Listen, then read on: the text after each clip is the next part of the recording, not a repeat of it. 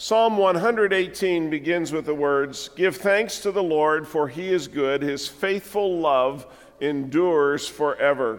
So let that word of praise be on our lips today as we worship our Lord and Savior, Jesus Christ.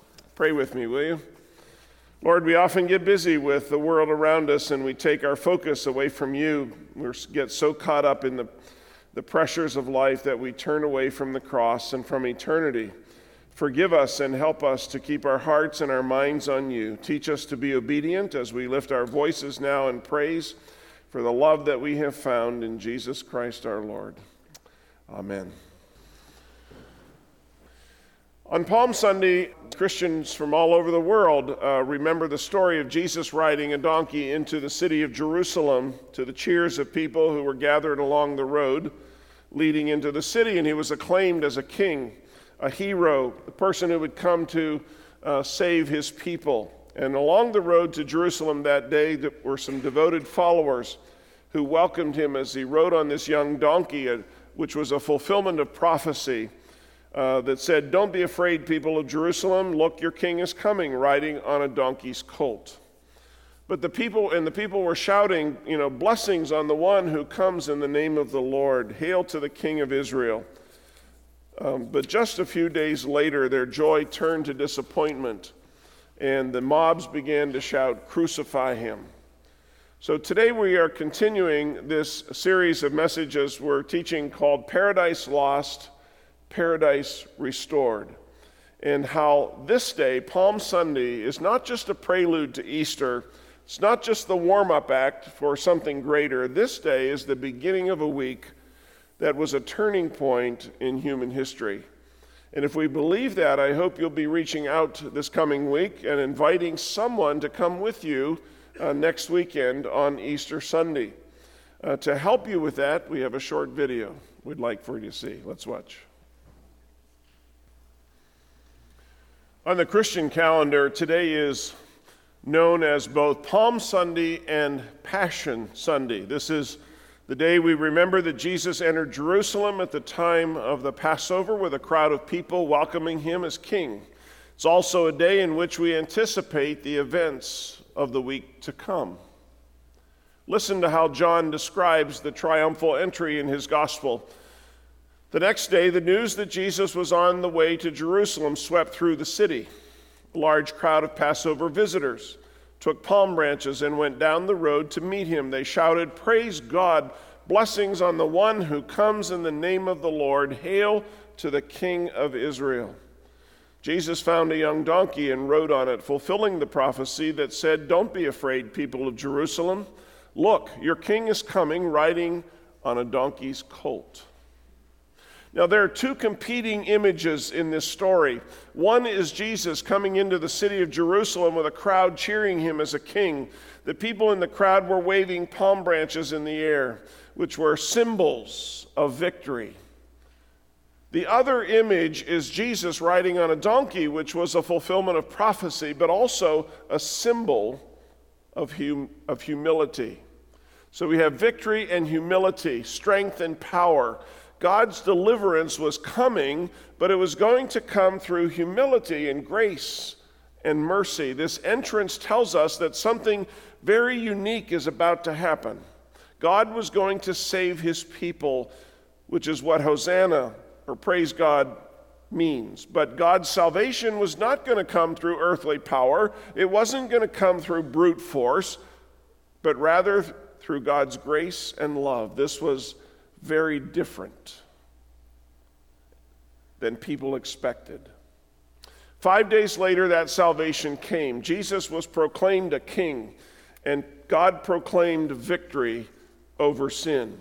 But that salvation and victory didn't come by a ruler forcing his way upon others, but by a Messiah, the Son of God, laying down his life on a cross. The cross is a symbol of God's strength and power overcoming sin, and redemption would come through an act of sacrificial love and mercy. Now, for us to understand the work of salvation and the cross, we need to understand the backstory, the story of Adam and Eve in the Garden of Eden.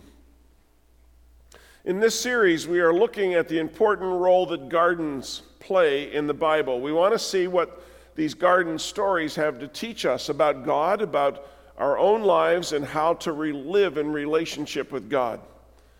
The Bible begins and ends in a garden.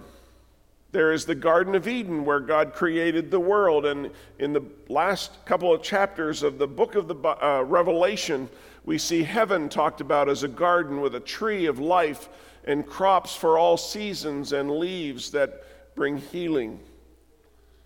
In the center of the Bible is the biblical story, and we have Jesus suffering and dying and rising again, all in the context of gardens.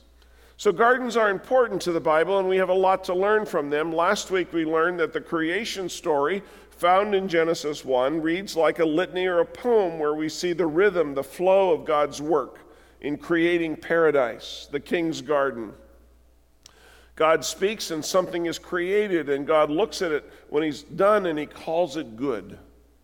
The creation story was not written as a science lecture to tell about how the world was created, but rather to teach us something about God and something about ourselves.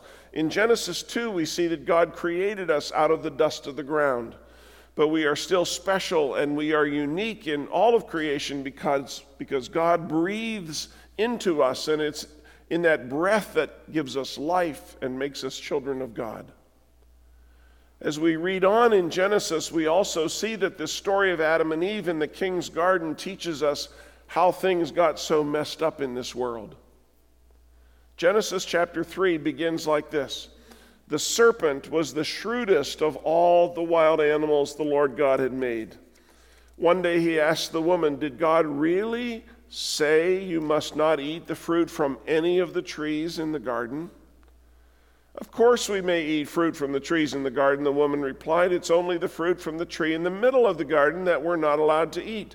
God said you must not eat it or even touch it, and if you do, you will die."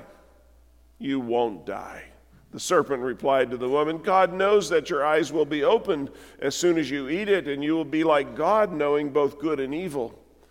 The woman was convinced. She saw that the tree was beautiful and its fruit looked delicious, and she wanted the wisdom that it would give her. So she took some of the fruit and ate it. And then she gave some to her husband who was with her, and he ate it too. And at that moment, their eyes were opened, and they suddenly felt shame at their nakedness. So they sewed fig leaves together to cover themselves.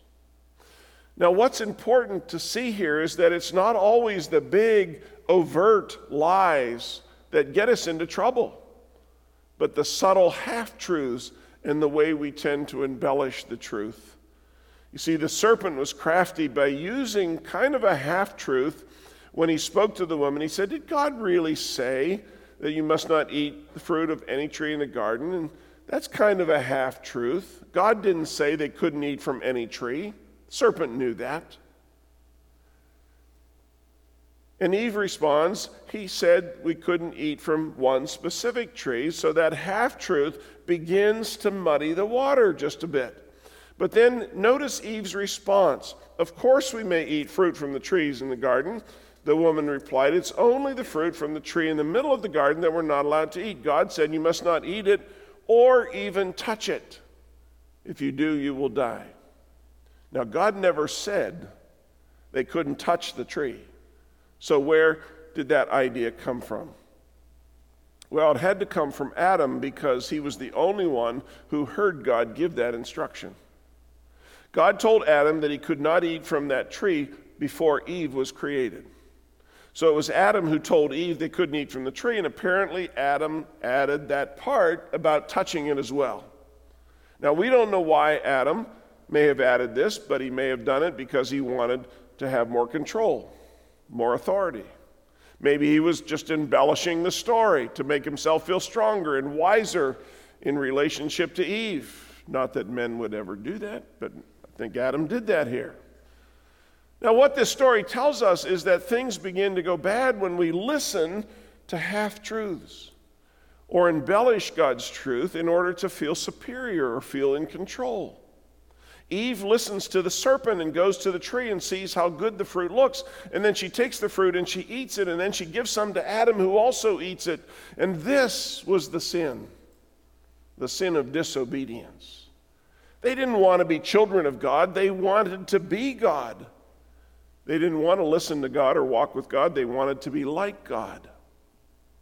And so they did the one thing, the only thing that they were told not to do. So what happens when they eat the fruit? They immediately see that they are naked and they feel shame. They hear God walking in the garden and they feel guilt. Instead of working with God, and they now want to hide from God. What was beautiful has now been lost. What was innocent and pure and filled with love has been tarnished and stained, and it's filled with guilt and shame and pain. Once again, this is not just the story of two people who lived long ago. This is our story. We've all had that forbidden fruit that we're tempted to eat. We all hear the voice that tells us that we can be more than we are. We can find more. We can experience more. We can get more in life if we'll just take time to eat. If we'll just do what we think is best. If we'll just spend a little bit more money and get those things that we want, we'll be really happy. If we cut corners on that project or on our taxes and save a little bit of money, we'll get ahead. If we share that juicy story we know makes us look good and put somebody else down, we'll feel better about ourselves. If we cheat on our spouse and go deeper into that exciting relationship, our lives are just going to feel more fulfilled. You see, we're all tempted to take and eat because we hear the voice telling us it's okay. So this story is of the fall about paradise lost. It's not just Adam and Eve's story. It's about how it all went wrong in the beginning. This is our story. And every time we give in to the serpent's voice, every time we take and eat the forbidden fruit, something beautiful in us is lost. Our innocence is lost. The beauty of a relationship is lost.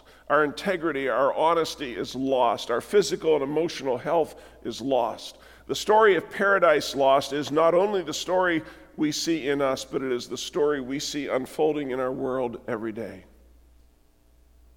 See, most of the tragic stories we hear about in the news come from people who know the right thing to do but choose not to do it.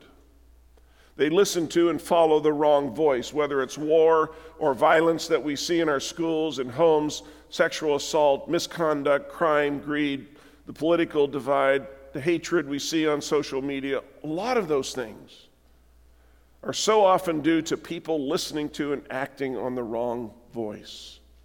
And what we need to learn from this story is how to make sure we're listening to the right voice and the voice of God. So God created the world to be a garden where everything fit together in perfect unity and where all life was good, in fact, very good.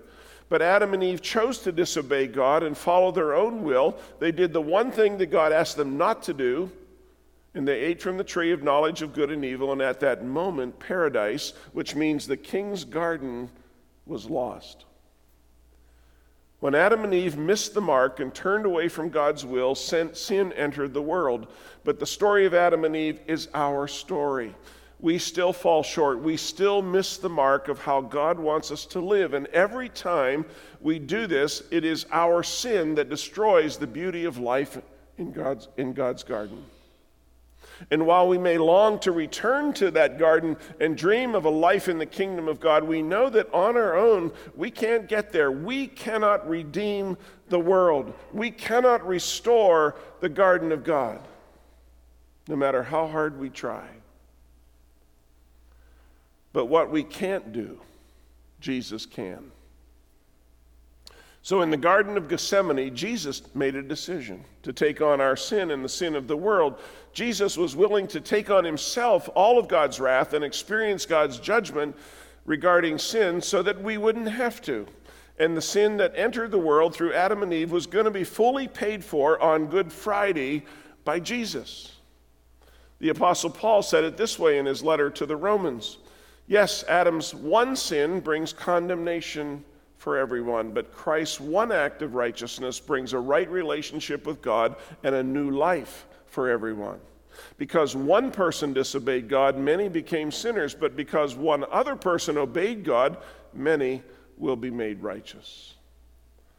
See, the sin of Adam led all of us out of the garden, out of paradise, but the faithfulness of Jesus leads us back. What we lost in Adam is being restored in Jesus. And this restoration and redemption took place in a garden. In the Garden of Gethsemane, Jesus chose to follow God's will and take up a cross and pay the price for our sin. But the Gospel of John also tells us that it was in a garden that the work of redemption took place, where Jesus actually paid the price for our sin.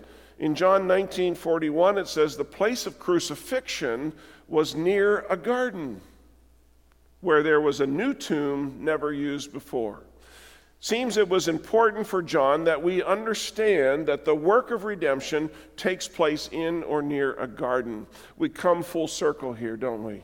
Adam and Eve made the wrong choice in the Garden of Eden, and life in that garden was lost. But Jesus not only made the right choice, he followed through on that choice in another garden so that the penalty for sin could be paid for and our life be restored. So the crucifixion took place in or near a garden, and this is not how we usually picture this scene in our mind. We often think of Calvary or Golgotha as a desolate hillside, some barren wasteland outside of the city of Jerusalem. But John makes it clear that near where the crucifixion took place, there was a garden. It was evidently close enough that John places both of these events in the garden. In Jerusalem, there are two places where we think the crucifixion and the burial of Jesus may have taken place. The first is in what is known today as the Church of the Holy Sepulchre. While today this is inside the city walls, when it was first recognized as a possible place of Calvary, it was outside the city. And when Helena, the mother of the Emperor Constantine, became a Christian, she traveled to the Holy Land, and it was around 325 AD, and she found the place that she believed the crucifixion took place.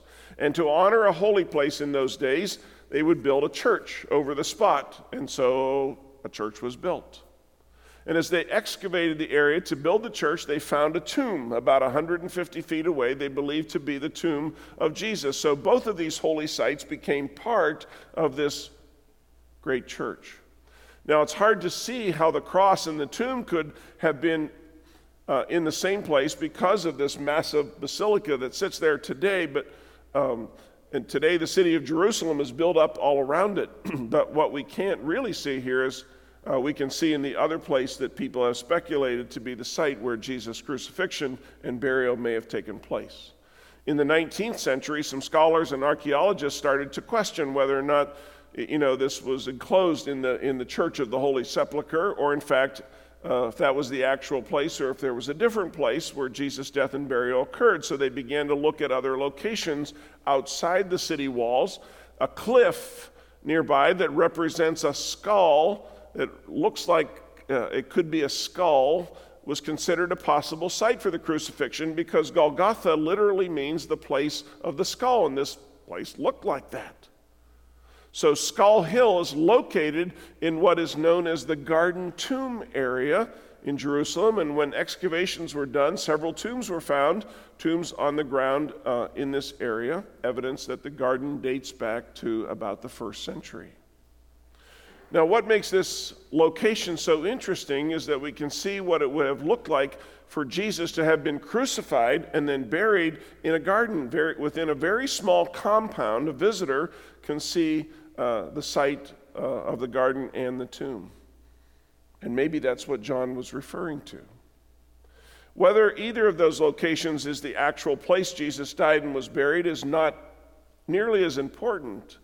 What is important is to understand that the work of Jesus on the cross took place in this garden area. What John wants us to understand is that while Adam and Eve what they lost in the Garden of Eden due to sin, Jesus was going to restore in a different garden by his obedience to God. And through the faithfulness of Jesus on the cross, our sin is forgiven, our lives are redeemed, and once again we can walk in the garden of God. The work of redemption is what we call atonement, which literally means at one ment. Through the cross we are one with God and restored to a right relationship with God. So later this week, when we focus on the cross on Good Friday and think about what Jesus did to redeem us, there are three important things that I want you to remember. And the first is this: the cross exposes the magnitude of our need. Last week, we talked about the cup that Jesus struggled to accept, and this cup was the anger of God that was intended for us. This doesn't mean that God is angry at us in a personal sense. God's anger does not include any kind of personal animosity. Quite the opposite. God loves us. That's the message of Scripture. What makes God angry is evil. God's anger is directed at the sin which holds us captive. God knows that on our own there's no way we can free ourselves from this sin or stand up under the penalty of that sin. And on our own, there's no way we can make our way back to the King's garden or be brought back into a relationship with God. And so what Jesus does on the cross, he does for us because we can't do it for ourselves. The cross shows us just how much we need God to be our Redeemer. Secondly, the cross reveals just how much God loves us. Jesus chose to carry a cross. This was God's plan, but it was Jesus' choice. God willingly came to pay the price for our sin. Jesus willingly chose to carry the cross and die for our sin. 1 John 4:10 says, "This is real love, not that we loved God, but that he loved us and sent his Son as a sacrifice to take away our sin." The cross isn't just some tragic accident that happened to Jesus. It was what he chose to have happen. God was willing to give himself for us so that we could be considered righteous in God's eyes. God did this because God loves us, and he knew that there was no other way.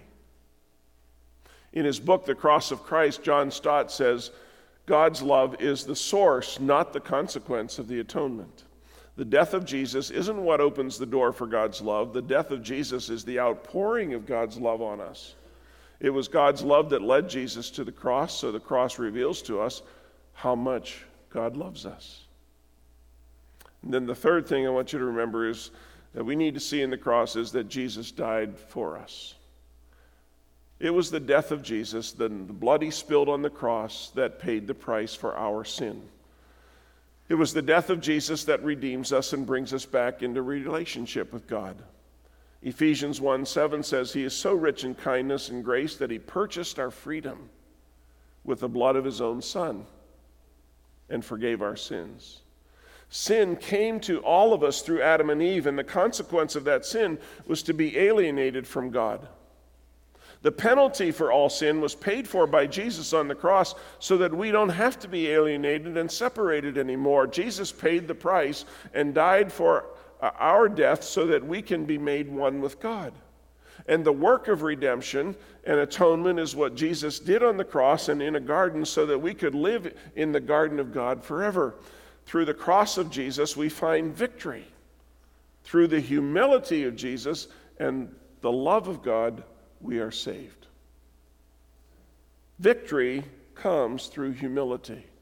It's the message of Jesus on this Palm Sunday. It's the message of God's work on the cross. Victory through humility is also the message of our own faith. We find victory when we're willing to humble ourselves before God. We find victory when we stop trying to earn our standing before God or stop trying to pay God back and simply just humble ourselves before God and accept his love and his grace.